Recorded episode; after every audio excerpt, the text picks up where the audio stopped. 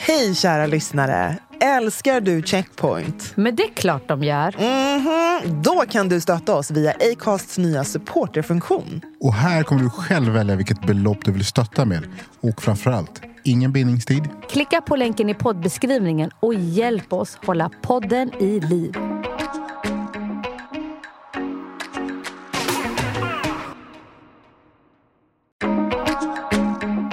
Välkomna till Checkpoint, ett safe space i poddformat där vi pratar om allt ifrån politik, populärkultur, karriär, kreativitet, you name it. Men kruxet är att det är ur ett svart perspektiv. Där våra obekväma samtal blir väldigt bekväma utifrån våra härliga röster. Verkligen. Oftast med tunga gäster som droppar sanningar. Men vi finns alltid här. Your girl Anbara. Med mig Brandon. Och med mig, Nicole.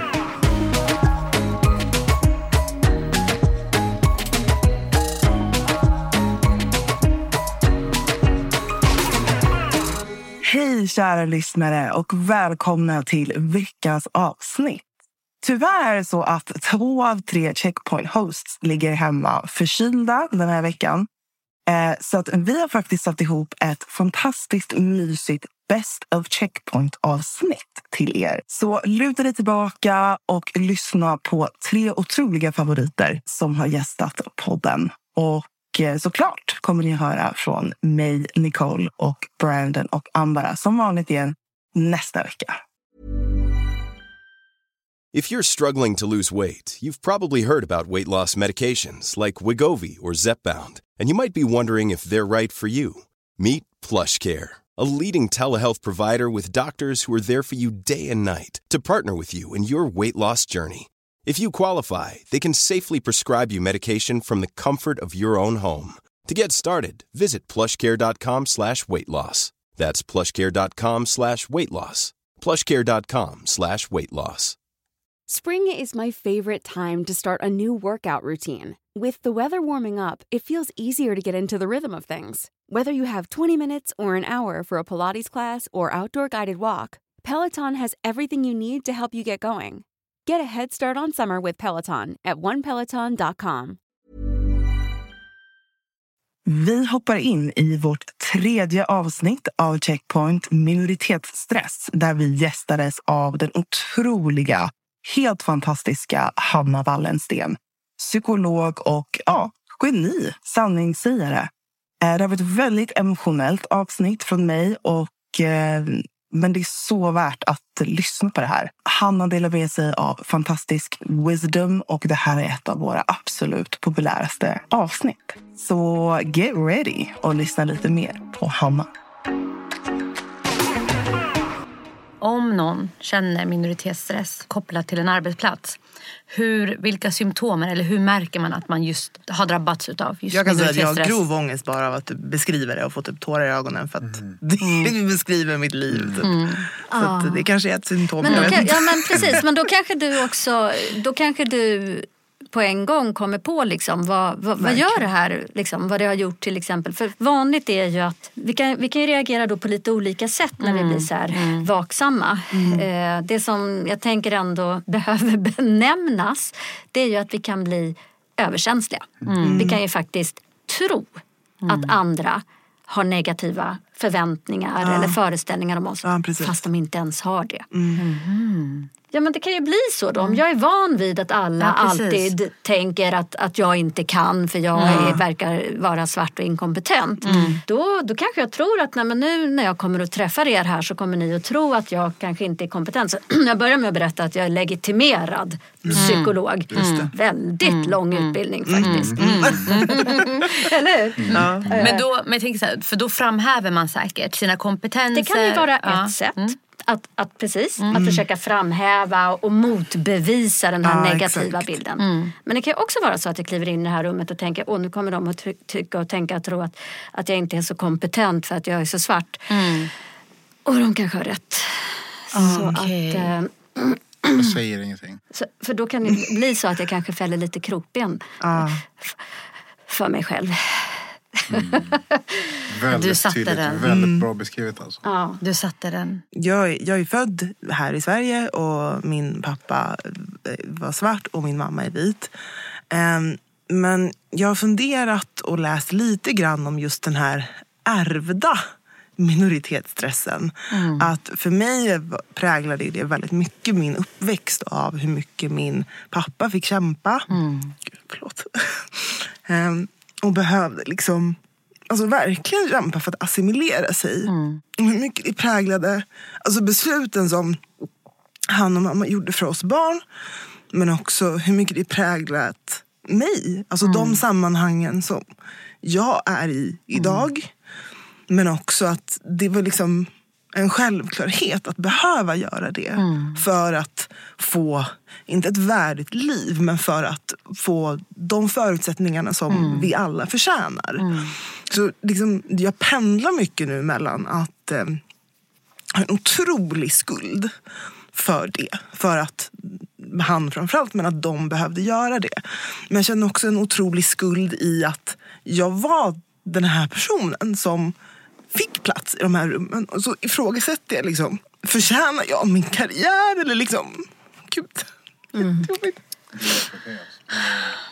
Eller liksom, har jag alltid varit en token? Eller har jag bara skalat bort allt av mig? Är det därför jag är här? Ja, du lyfter så otroligt viktiga frågor. Och, och det är liksom, ja, till att börja med, du är i så gott sällskap. Eh, det är ju inte så roligt att vara det i ett sånt här sammanhang. Men det är ju verkligen inget konstigt i att alla de här frågorna väller upp i oss. Jag tycker det är jättebra att du lyfter assimilation. Det här att liksom anpassa sig till varje pris. Hur mycket av oss själva är rimligt att skala av, att ta bort. Och där kan jag tänka så här att en sak som kan vara skyddande det är just att ha till exempel en släkt eller ett community som kan hjälpa oss att komma ihåg så här mm, nu är vi i det här sammanhanget. Och i det här sammanhanget där får vi låtsas att vi är några andra än så länge därför att det här sammanhanget har inte kommit längre än så. Men vi vet, vi vet var vi kommer ifrån, vi vet vilka vi är, vi vet vilka våra kungar och prinsessor var, vi vet 100%. vilka våra, liksom, vad vår livsåskådning, vi vet hur vi lagar vår mat, vi vet vad vi tror på, vi vet och i bästa fall kan vi också komma till det här läget där vi kan säga så här, och jag vet att min mormor, hon tyckte att man skulle göra så här och så här. Det tycker jag är vansinne, men jag älskar henne ändå. Ja, liksom, må hon vila i frid. Eh, Allt det där. Men det förutsätter ju att vi har tillgången till det. Och för många som har kommit till Sverige så är ju läget ett annat. Att vi har kanske har kommit som flyktingar, att vi kanske har förlorat kontakten med släkt, med familj, med community. Att det är avklippt. Och då, om vi dessutom känner så här, okej det här är det enda jag har att förhålla mig till, jag måste anpassa mig. Då är risken stor att vi börjar stänga av viktiga delar av oss själva, förlora kontakten med vem är jag liksom. Och det brukar, det brukar kosta. Då brukar vi liksom ha nära till hands. Att börja liksom falla in i beroenden eller få ångestsjukdomar, depressionssjukdomar, alla de här, eller hjärt-kärlsjukdomar och, och så. Så att jag tänker att det blir väldigt, väldigt avgörande om vi anpassar oss och vet att det är det jag gör. Nu går jag in här, jag går in, jag tänker inte bry mig om. Jag tänker inte bry mig om om de tycker att jag är det ena eller det andra eller sjuttonde. Om jag måste bocka och buga och göra mig till. Jag vet att jag gör det här för jag vill nå den där styrelseposten. Fine. Men om jag är så här, nej jag märker ingenting, nej, då, nej men det går jättebra, det, kör över mig. Ni, ni kan, Vill du dra framlänges, baklänges? Det är bara att fortsätta, kör. där någonstans så vet jag att det ofta kommer med ett högt pris. Hur, för om jag liksom inte riktigt håller koll på det där, hur ska jag göra då när jag ska vara i viktiga relationer? Precis. Om jag, om jag har vant mig vid att nej men, äsch, hur jag känner eller nej, vad jag tänker eller vad jag bryr mig om. Nej men det är inte så. Det, det, oj, jag gick du över mig lite framlänges och baklänges och hopp, hoppade på mitt hjärta. Och, och, ja, nej men, jag, jag lägger upp det på silverfottet igen. Varsågod. Ja. En annan fantastisk gäst som vi har gästats av i avsnitt 16 som heter Åk hem var ingen annan än vår otroliga förebild Kitimba Sabuni. Han beskriver sig själv som en betraktare av vithet. I avsnitt 16 berättar han allt ifrån om hur hans morfar föddes i slaveri men också så himla mycket wisdom från den här människan. Så att, eh, njut av att höra mer från det här geniet. Jag har fått en, alltså en pytteliten, liksom, inte alls mycket av något jävla liksom, sd gäng som eh, tyckte jag skulle skärpa mig för att jag var ju född här. Eh, så jag skulle sluta hålla på. Liksom. Men så jag har jag fått lite så. Men hur, alltså, hur ser ändå din verklighet ut som ändå är offentlig, som pratar om de här sakerna när det handlar om liksom, hat? Rent Mm. hat eller backlash? Eller, liksom. Alltså jag har ju inte sociala medier. Så folk som vill säga mig någonting måste gå igenom ansträngningen att faktiskt skriva ett mejl. Eller ringa ett samtal, händer det såna här grejer. Så att det, det är folk som är ganska fast beslutna att, att få någonting sagt. Eh, och den typen av grejer som jag tycker jag får framförallt, det är folk som... Många, om man får kalla dem så här, rasistiskt inklinerade människor. Och då menar jag sådana som är rasistiskt inklinerade så de är beredda att jobba aktivt på det och göra en aktiv handling. Inte bara ta fördelen av det. och, sådär och förklara bort det. Utan verkligen så här, nu ska jag säga till den här svarta mannen. ska jag vara "Va? så här." Ja. Nu ska det komma ut något. Alltså de, de kontaktar en och vill vara så smarta. Alltså Mm. De vill komma med så smarta argument du vet, som de har läst på någon annan sajt eller någonting. Mm. Som bara, Hör du, jag tycker ju egentligen om man räknar så här att många afrikaner de kommer ju hit. Va? Och, eh, en del jobbar, men många jobbar ju inte. Och då tänker man att i Afrika, om de hade jobbat så här många timmar, så då borde det inte vara bättre. Så här långa, så skumma, invecklade resonemang. Och så vill de att man ska liksom eh, ha diskussioner och det. samtal med dem. Så Där de liksom ska knäcka med sin... Jag tycker det är mest såna där grejer som jag möter. Eh, eller så är det förstås de här, och nu bara föreställer jag mig, det här kanske är bara en, vill, en, en onödig föreställning. Lite äldre uh, farbröder som skriver såna här grejer. Så här, det, Åk hem! jag älskar den där åk hem. Åk hem! Vi har i Sverige gjort det här och det här sedan 1960-talet. har vi gjort väldigt bra. Och nu så vill du åk hem. Man bara, wow. Eh, och det är liksom mindre resonemang, mer bara så här direkt. Det, det väl långt från mig. Äh, Men jag ska vara ärlig och säga, jag, jag inte så mycket sånt där alltså, i min värld. Och jag, jag, jag tror också att mycket av sånt där är också Eh, det är väldigt könat. Jag tror att det är speciellt också mm, liksom, förhållningssätt till kvinnor och mycket sånt där skeva grejer. Eh, men jag tycker mest det har att göra med så här lirare som vill vara smartare. Liksom, Och vara rassar samtidigt. Men Det är väl en, ett litet kvitto på att de måste ändå slipa på sina argument innan de tar kontakt med dig. De vet att du, Väldigt vem som helst som liksom. de kan ringa till. Ah, nu måste jag läsa på här och komma på en jäkla bra grej. Som men, kan... men det är intressant det du säger. Alltså, för jag, jag, jag tycker ändå att det är mycket sånt där. Alltså. Ja, Och jag försöker alltid eh, tänka när jag är med i något offentligt och säga saker som är genomtänkta, som man alltid kan stå för, så man inte blir en sån här som måste backa och hitta och dittan. Och då finns det alltid någon som sitter i soffan hemma och tänker Jäklar, det där var... Nej, vänta lite. Och sen har man tänkt lite och sen börjar, börjar man skriva. Men också det här att, eh, att, att jag vet någonstans hur sådana här saker triggar människor. Det är synd. Det är verkligen synd Ja. hur rasism fungerar hos människor. Som, jag tror till exempel att vi som inte är vita, vi får vara här eh, på villkor att vi inte gör något väsen av oss eller Precis. ställer några som helst krav eller någonting åt det hållet.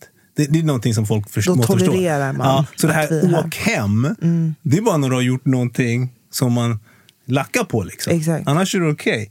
Det finns ju, jag, såg, jag såg en, en, jag vet inte om man nämner namnet, jag ser bara en, någon riksdagspolitiker eh, som var på ett tv-program häromdagen och där de pratar om invandring. Det här är en brun man som gillar att liksom kasta, det finns någon sån där självgrej han har, jag vet inte.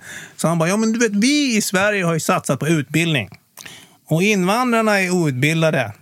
Varför ska vi ta emot dem så att de kostar oss pengar? Jag bara lyssnar på den här Lena och bara säger, vi? Vi? Vilka är vi? En anledning till att han kan kalla sig vi och, och hans liksom followers gillar honom då och säger ja, vi, vi, vi. Det är för att han säger de här rasistiska sakerna åt dem. Men om han hade börjat säga så här, nej, jag tänker du vet, mer som vi snackade, då hade han inte varit något vi med dem. Det finns inget vi i det där. Så att det finns något villkorat i, i, i vår existens. Och det är det som är grejen. Om, Så jäkla sant. Och också, förra veckan pratade vi om eh, den här dokumentärserien Amend. Eh, som då just pratar om liksom, ja, men, rättigheter och medborgarskap. Vad innebär det? Vad är liksom rätt, rättighet och vad är ett privilegium? Och just det där att liksom, som personer som rasifieras så har vi rättigheter, villkorliga rättigheter, precis som du beskriver. Men vi kommer aldrig att få samma privilegier som vita. Utan det är så här, var, en, var en, en snäll liten eh, hus, you know. Eh, men så fort det betyder illa, Ja. då drar vi bort alltihopa. Ja, ja. Bort med mattan, ra, direkt flyg tillbaka. Så att, verkligen den, att det är liksom villkorligt på något sätt. Alltså, mycket av den moderna rasismen bygger ju på diskurser som handlar om ni har ingen rätt att vara, ni ska åka hem. Notera också att när Europa koloniserade hela världen, då tyckte man att man hade rättigheten att gå överallt och vara överallt och Precis. bosätta sig till och med och kolonisera. Ja. Och nu när man har hittat ett nytt sätt att suga ut resurser så att de kommer hit, då sätter man istället upp en gräns, ni får inte komma hit. Ja. Eh, Men den där gränsen, som till exempel, det är ingen som tror på allvar att man i södra USA vill att alla mexikaner ska flytta därifrån. Men om man bygger en mur och gör mexikaners tillvaro i södra USA mer prekär, då kommer de berä- vara beredda att jobba ännu hårdare, eh, under ännu sämre villkor på ett sätt som ökar livskvaliteten för vita medelklassamerikanare. Eh, och det är samma sak med oss här. Det finns ingen som vill att vi ska försvinna. Eh, alltså, vad skulle då hända med Sverige? Men Vem vi får må- landet att gå runt? Just det, vi måste vara här på de här, eh, med de här lägre down. förväntningarna. Stay down. Och när vi börjar prata som ni gör i den här podden, ni förväntar er lika rättigheter och möjligheter, men inte bara det, utan respekt för vår historia, vår sociala situation, att vi inte vill utsättas för mikroaggressioner och grejer. Alltså det där sticker. Det sticker i, i människor. Alltså på riktigt. De här, alltså jag, jag tror ni vet det, eller kanske inte vet det, men att lyssna på er, alltså det får att gnaga i människor. De bara, sitter de här? Afrikanerna som kunde ha suttit någonstans med uppsvällda magar och flugor Plockat ögonen, bomull! plockat bomull och håller på och jiddrar om, vad heter det, mikroaggression. Vad? Blir... Nu får det vara nog. Alltså förstår du? Det, det, det, det, det, det, det, bara... jag fick faktiskt en intressant kommentar just om begreppet mikroaggression som ingen i det här rummet har hittat på, utan det är ju ett begrepp. Mikroaggression eller microaggression. Så har jag fått höra, jag, förstår, jag tycker att det liksom, känns som ett väldigt aggressivt ord. Oh, wow. Varför heter det aggression? Varför är det, jag, det tycker jag liksom känns väldigt aggressivt. För det är inte som att man har slagit någon. Liksom. Nej men alltså... Ja, ni förstår. Så att, det, det är såna grejer. Så att, och jag tror, eftersom jag... Jag var en gång på tv i somras och diskussionen handlade om statyer. Ja, just det. Eh, Notera att diskussionen blir endast gångbara i Sverige när de har startat i andra delar av I andra- världen. ja. Eh, I USA pratar man om att ta ner statyer på eh, monument över rasistiska eh, eller generaler som kämpade på sydstaternas sida för att Precis. bevara slaveriet och liknande. Vet. Och sen var då, ville man göra ett inslag i Sverige om statyer. Och eh, då eh, blev jag intervjuad från i egenskap av ordförande för Afrosvenska riks- riksorganisation under statyn av Gustav III. Och Gustav III var ju personen som han förvärvade den här ön Saint Barthélemy 1784 för att Sverige skulle bedriva handel med, med kidnappade afrikaner där som var Ja. förslavade. Eh, och så frågade de mig, vad tycker du om den här statyn? Och jag sa så här, vet du vad? Jag tror att vita människor och människor som inte är vita, vi har olika positionaliteter så vi ser på olika fenomen på olika sätt. Så kanske för vita människor fungerar den här statyn över Gustav III som dessutom hyllar honom på olika sätt. där. De kallar honom fredens bevarare och rättvisans återställare. massa såna Wow. grejer. För dem, det är någon slags nationalsymbol. De känner sig upplyftade i positivt. Låt kungen stå där. För oss, det här är mannen som eh, handlade med människor som oss eh, som kapital. Eh, så för oss blir det olika effekter av att se det här. Exakt. Eftersom Och vi har... försökte kringå det där förbudet som ändå, eller förbudet, så vidare, när man försöker avskaffa det världen runt. Men han hittade något kryphål för att bibehålla Oh, det ja. och försöker köpa in sig Oh, ja. via fransmännen där. Och menar, det betyder att vi har olika relationer till det här. Så Mm. för er, eftersom ni bortser från vår eh, historia, vår mänsklighet, våra positioner, it's all good. Eh, och för oss, vi ser den här historien. Och därför borde vi i en demokrati ha en konversation om det här. Ja.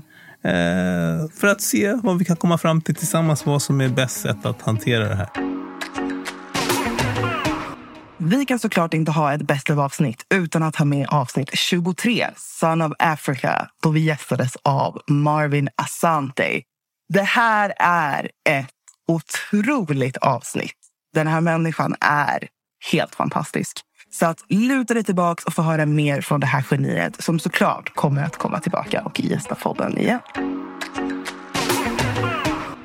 Det som jag har tänkt på är att på grund av kolonialismen och slaveriet så finns det mesta av svart kultur inte kvar.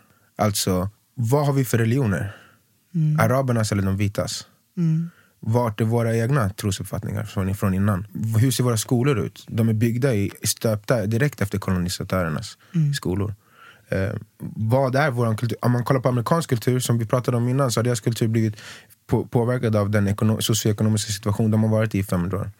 Kollar man på afrik- afrikanska kulturen så har den fått white savior complex, eh, kolla mot västvärlden, allting är bättre där. Varenda gång jag har varit i Ghana, Gambia, jag, eller jag har varit, alla afrikanska länder jag har varit som är svarta. Uff, alltså, varenda gång så kommer jag träffa någon som säger I love white people, I love the West. I love USA. I hate Africa. I hate this. I wish I only want white women. I, want, I wish I was a white man. Såna här saker. Och det, det, man ser det genomsyra, i alla fall jag ser det genomsyra så mycket av den afrikanska kulturen. Där man har anammat, på samma sätt som amerikanerna har anammat the bad guy-mentaliteten så har de anam- anammat en underlägsen typ av Ah. eh, attityd. Inte alla då, då men alltså, om man kollar på de som inte har det så bra ställt. Sen så finns det ju de som har det bra ställt men de har istället lite mer så här, ah, vi är bättre än er för att vi har är som dem.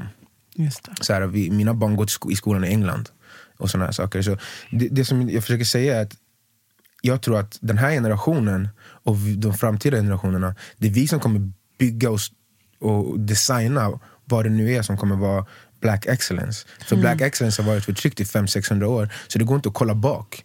Det som fanns innan, det är såhär, okay, vi ska gå till Mansa Musa som var världens rikaste man för jag vet inte hur många hundra år sedan.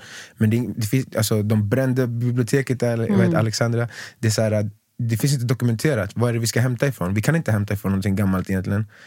Eller det finns skills kanske, jag är inte heller en expert på, vet, för det var ju word of mouth som kulturen färdades innan. Och jag, min farmor kan bara tree och jag kan inte tree och hon kan inte engelska så vi har inte kunnat kommunicera om sådana saker. Så jag är ingen expert men jag ser det som en stor utmaning att föra det vidare mer, ännu mer liksom, eh, muntligen. Så det känns som att det måste vara något helt nytt som vi ska, vi kan, vi kan inte kolla mot de före oss, vi måste vara visionärer. Liksom. Eh, preach. Du nämnde ju förut eh, att du lyssnar på Malcolm X, vilket alla nu tror jag kan skriva under på att det är, det är en av de som har inspirerat mig i alla fall och även fått upp mina ögon kring de här frågorna. Och han sa någonting som är så sant, så sant, så sant. Han var som före sin tid, så det är helt fantastiskt. Och han säger det absolut vassaste verktyget de implementerade för att behålla oss svarta nere, det var ju divide and conquer. Exakt. Och det rasismen gör med det verktyget tror jag påverkar vissa än idag. Utifrån att, alltså för mig blir det väldigt tydligt genom hennes beteende. Då har de lyckats. Divide and conquer. 100%. Det finns en bok som heter How Europe Underdeveloped Africa. Som är väldigt intressant angående divide and conquer. För att jag menar, vi alla har ju sett eh, landsgränserna. Även det här är en till anledning till varför det är så här. Till exempel Ghana. Vad är Ghana? En koloni. Vad var Ghana? Ashanti. Ashanti, på det sättet som det var, det är inte kvar. Eh, vad var Sydafrika? Zulu. Zulu är ett folk, men Zulu-riket finns inte kvar. Ingenting av det som var finns kvar. Det enda som finns är de linjerna de har ritat upp. Och hur ritade de upp de linjerna? Genom att kolla, okej, vart har vi två krigande folkstammar eller mer? Och sätta dem i samma land. Så att då kan vi ta ut resurserna för alltid. Medan de håller på och Exakt. krigar. Och när det kommer till förra året och BLM och sånt, att min initiala reaktion var bara så här. This is all just bullshit. For real, for real. Alltså Berätta ingenting kommer mer. förändras. Berätta mer. Så här. Europa och resten av västvärlden äger Afrika. Tillsammans med Kina. Än idag. Mm. En, alltså, lika mycket idag som de gjorde när de koloniserade. Det enda skillnaden är att de inte officiellt koloniserar länderna. Men de äger ju fortfarande varenda business i varenda land. Så, om, Inte bara det, förlåt. De äger hamnar, flygplatser. Och Alla när länder resurser. inte kan betala tillbaka skulden exakt. som eh, främst då Kina har stått för, då stänger Kina ner hamnar, flygplatser och eh, landets ledare kan inte göra jack. Inte bara det. Jag, nu, kommer, nu vet inte jag om det här fortfarande stämmer. Men jag kommer ihåg att jag kollade upp det här, för det var kanske tio år sedan nu. Men att typ 10-15% av Frankrikes BNP kommer från kolonialskatt. Än idag. Alltså för att länderna betalar för att få vara fria. Alltså förstår ni då? Alltså, det Du får, här, du får inte ens trycka pengar i vissa länder genom att du får ett godkännande av Thank you. franska... Förstår franska Kolonialismen är inte över. Det är som bullshit. Och hur ska vi... Så här, rasismen kom inte från att de en- enligt mig, kom inte från att de kollade och bara "Ah, de här är äckliga, vi hatar dem. Den kom ifrån att de kollade på allt som fanns i Afrika och Exakt. sa we want that shit. Och började utnyttja dem för att kunna få that shit. Och sen när de ska kunna ursäkta det där för sig själva när de går och lägger sig på kvällen, då började rasismen byggas upp. De är djur, de är apor, de är underciviliserade, de är allt det här. Och rasismen är en biprodukt av kolonialismen och utnyttjandet. Och så länge utnyttjandet försvinner, eh, fortsätter så kommer de fortfarande behöva ha de här ursäkterna i sitt huvud. Det här är varför de är underutvecklade. Eh, utvecklade. jag menar, om man går in på Twitter, man ser ju seriöst svenska män sitta och säga ni ska vara tacksamma för kolonialismen för att ni, vi civiliserade er. Alltså det, är så här, det är den här We're världen vi lever there. i. Så att vi Vi sitter var här. redan civiliserade. Exakt. Men när, när, när, de inte, när de tvättade sig bara på lördagar här så, så, så, Mm. Nej men det så är hade vi sant. Nej, men det är sant. När vikingarna höll på att roffa åt sig och hitta andra Bröla runt. och beröva och, alltså, och sno massa skit så fanns det civilization i. Afrika. Det, är liksom, det, det, Men det finns en anledning till att Egypten var Egypten. Alltså så här, it happened under ekvatorn så att säga. Eller Och om man kollar så här, från faraos tider, eh, vart Egypten gjorde handel, Ja. då beskriver de ju massa olika delar i Afrika Exakt. som de Exakt. brukar åka till för att göra handel. Och där de också har döpt vissa länder, till exempel, de åkte till landet av Punt för där kunde de handla kryddor och massa olika saker. Så det fanns redan, Ja. alltså, Men det är samma sak med Indien. Och Indien är också en koloni. Under Ja, ja, En av de UK, absolut liksom. starkaste, eller inte starkaste, men det är sådana små saker som vissa uttalar sig när- och sen sätter sig hos en och blir så här, shit, där trillade på min palett ner. Och det var, eh, jag tror att det var på CNN, den, en, nu kommer jag inte ihåg vem politikern var, men han kom tror jag, från Sydafrika någonstans. Så fick han ju fråga just det här med white saviorism och så vidare. Att, Typ, vad, vad, vad skulle du göra för att få eh, kontinenten på fötterna igen? Sa jag skulle vilja sparka ut varenda NGO som finns. Exakt. Det kommer bli smärtsamt som fan sa han. Men det kommer ge oss en möjlighet att bygga upp på ett helt andra strukturer. Exakt. 100 procent. Alltså, I många afrikanska länder så kan inte bönder sälja det de odlar på grund av att NGOs och andra länder skickar ner till exempel havre, frön, whatever, ris och så vidare. Vilket gör att allt bönderna odlar slängs ju för att marknader säljer det andra länder och NGOs alltså, tillför landet. Min, min, min första sa alltid när jag var liten, han sa bara så här, alltså, kasta Röda Korset, kasta alla de här grejerna. Sen så, jag vet att de gör väldigt mycket bra jobb Ja, absolut. de räddar många liv. Men det han menade på i makroperspektivet är det här är plåster på ett köttsår. Och det enda det gör är att stilla deras samvete Exakt. medan de suger ut kontinenten. Exakt. Och när jag sa att det var bullshit förra året med BLM och allting, det jag menade var att ingenting kommer förändras förrän det ändras. Alltså, Ekonomiska neokolonialismen. Ja. Alltså, förrän Afrika ser annorlunda ut så kommer ingen se annorlunda på afrikaner. Alltså, anledningen till att de, vi refereras till som djur, som apor, som underutvecklade och allt det här och varför de använder samma retorik i USA. Det handlar om för att vi, alltså om man kollar på alla, de flesta andra folkgrupper som det finns fördomar om, då har de också den här positiva för att de håller på att bygga sin sak på hemmaplan. Ehm, Yes. Japan, Kina, alla de här. Exakt. Ja. Du vet, och det är det här jag menar med att vi måste by- bygga vår egen nya kultur. Därför att vi har, när de kommer med det, vad har vi som svar? Det är såhär, ah, shit is pretty busy right now. Så Alltså. min tolkning blir att det är yngre generationer, det är det som kommer för, få till några förändringar. Framförallt på kontinenten tänker jag. Exakt. 100 procent. Och ingen kommer ge oss den. Nej, och jag tänker också så här, Revolution! Så, så, så det blir lite i väntan på att den här äldre generationen dör. För att de kommer aldrig släppa ifrån sig makten. Som vi sa, makten är, det är, det är en drog. Tittar vi på till exempel det valet som skedde i Uganda. Ja. Vi, har, alltså, vi har en president som är, jag vet inte, han, han kan är närmare 90. 78. Ja, jag såg Men Nej, får jag alltså, bara peta in en tanke där? då? Har inte ni tänkt på att okay, de flesta afrikanska länderna, eh, befolkningen är mycket mer än Sveriges befolkning. Alltså Vi pratar miljontals i befolkningen som lever i poverty. Men ledarna lever med extremt mycket pengar. Men har inte ni tänkt på att varje gång det kommer en opposition som vill utmana ledaren som vill att folket ska kunna få ta del av rikets eh, rikedomar, pengar och så vidare så har ledaren oftast en armé och skitmycket vapen för att kunna strida mot alltså, oppositionen. Och det här är saker och ting som white countries ger de här ledarna. För de vill fortfarande ha kvar ledare som stoppar pengar i fickan och i bankkonton i andra länder. Som ser till att befolkningen är fattiga och inte kan utveckla landet. Exakt. För så länge det pågår så kan de ta saker från vår mark. Patrice Lumumba. Sam, exakt det som hände med honom, det, det här är en light-version av det. Och det här är grejen, alltså, det, alltså, bilden som vi lever i av vad som pågår är så straight up fucking bullshit. Alltså, han var ju Kongos, skulle bli Kongos liksom, första riktiga president. Det är svart på vitt fakta att CIA mördade honom. Varför? För att Kongo har mest naturresurser i hela världen. Ska vi på allvar låtsas som att, det är, vi vet att den är faktum, den har kommit ut. Ska vi låtsas som att det inte händer någon annanstans? Ska vi låtsas som att alla de här diktator, diktatorerna som är... Libyen? är- Jo, guld, Thank- go, gold thank you. currency. Han, vad, vad var de på väg att börja bygga i Libyen? De, de skulle starta eh, en egen valuta över Mm. hela... Nu, Gaddafi var, ma- var en tappad eh, människa. Men ingen brydde sig.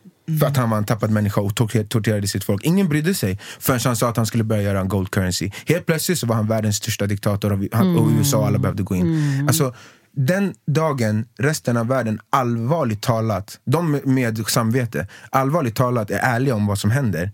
Och om de har ett samvete, då, då skulle det kanske ändras. Men det, det, det där är bara det, rosa Men drömmar. Tror, tror du att vi, eh, det sker en förbättring eller är du hoppfull eller känner du att det, vi är långt ifrån? Det här- jag såg häromdagen från Ghanas president gjorde mig hoppfull. Det var någon schwe- schweizisk politiker, som, eh, en kvinna som sa typ You have the natural resources. We need the natural resources. That's why we're here. Och, hon, och han sa bara, well, det som vi har pratat om nu basically, började han spotta. Han bara, vi måste äga våra egna naturresurser. Vi måste bli exportörer och refine våra egna råvaror tills att det blir riktiga produkter. Det är enda sättet som vi kommer ur det här greppet. Och du vet, det är det enda svaret för Afrika. Att vi ska slänga ut de där företagen. Och jag skiter i, alltså till exempel, igen, en galning, men ingen brydde sig, eh, är ju eh, Zimbabwe, eh, Mugabe. Straight talk. Ska vi säga så här? Ni snodde hela kontinenten. Ge tillbaks den. Punkt. Ge tillbaks den bara, punkt. Annars. Det var det han sa. Och han blev Hitler i, i, i, i, väst, i västmedia. Nu, jag säger inte att sättet han gjorde det, att man ska mörda människor hit och dit. Men hur togs skiten? Och ni tänker inte ge tillbaks skiten gratis, eller hur? Så kanske man måste ta tillbaks den på samma sätt. Jag säger inte att det är det jag propagerar för, men om, ing, om vi allvarligt talat ska hålla på och prata om fucking bistånd och ekonomisk tillväxt, get the fuck out! Easy as that. Preach! Jag vill bara Alltså lägga kan på de det inte här. komma, i, komma och så här, flytta härifrån? Nej, det var ni som visade oss vägen hit. Alltså, nej, Nej, men alltså. Lyssna, om de inte var i Afrika, I would be there. Alltså, och min pappa hade aldrig kommit hit om det inte var för de här sakerna. Nej, om ni tycker att det är så jävla jobbigt med alla invandrare, get the fuck out of there, så kan vi get the fuck back. Easy. Så Alltså, alla världens problem beror på de här sakerna. Så här, varenda land i hela världen, i hela västvärlden, sen typ andra världskriget, har trott att vi har levt i någon slags världsfred. Det enda som har hänt är, det har varit ekonomiskt krig mellan USA, Ryssland, Kina. Mm. Och alla andra oroligheter som händer överallt handlar om det. Mm. Varenda gång du kollar i tidningen och du kommer se "Äh, Li- Libyen hit, Syrien dit, där dit, där dit.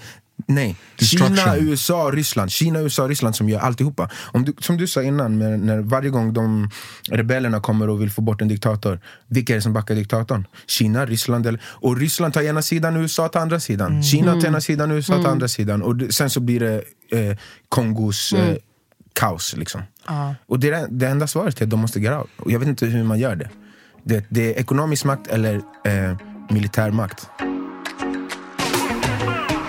Hörni gänget, glöm inte att subscriba på podden där du lyssnar på poddar och framförallt betygsätt. Give us them five stars. Five stars. Let everyone know att Checkpoint is here to stay.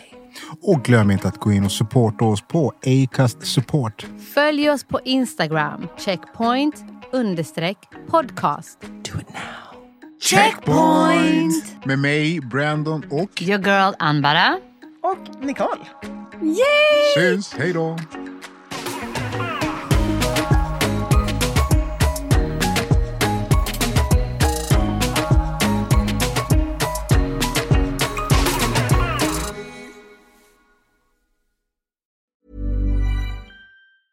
Planning for your next trip? Elevate your travel style with Quince. Quince has all the jet setting essentials you'll want for your next getaway, like European linen, premium luggage options, buttery soft Italian leather bags, and so much more. And is all priced at 50 to 80% less than similar brands. Plus, Quince only works with factories that use safe and ethical manufacturing practices.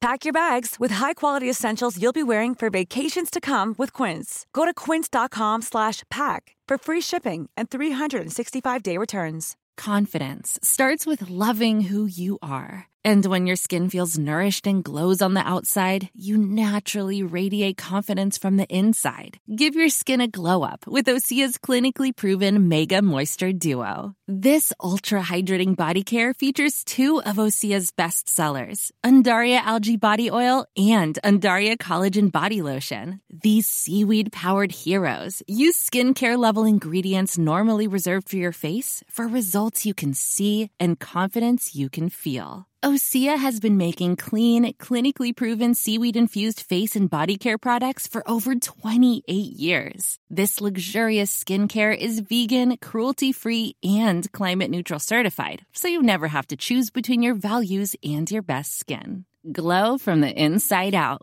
Get 10% off your first order with code GLOW at OseaMalibu.com. That's O S E A Malibu.com code GLOW.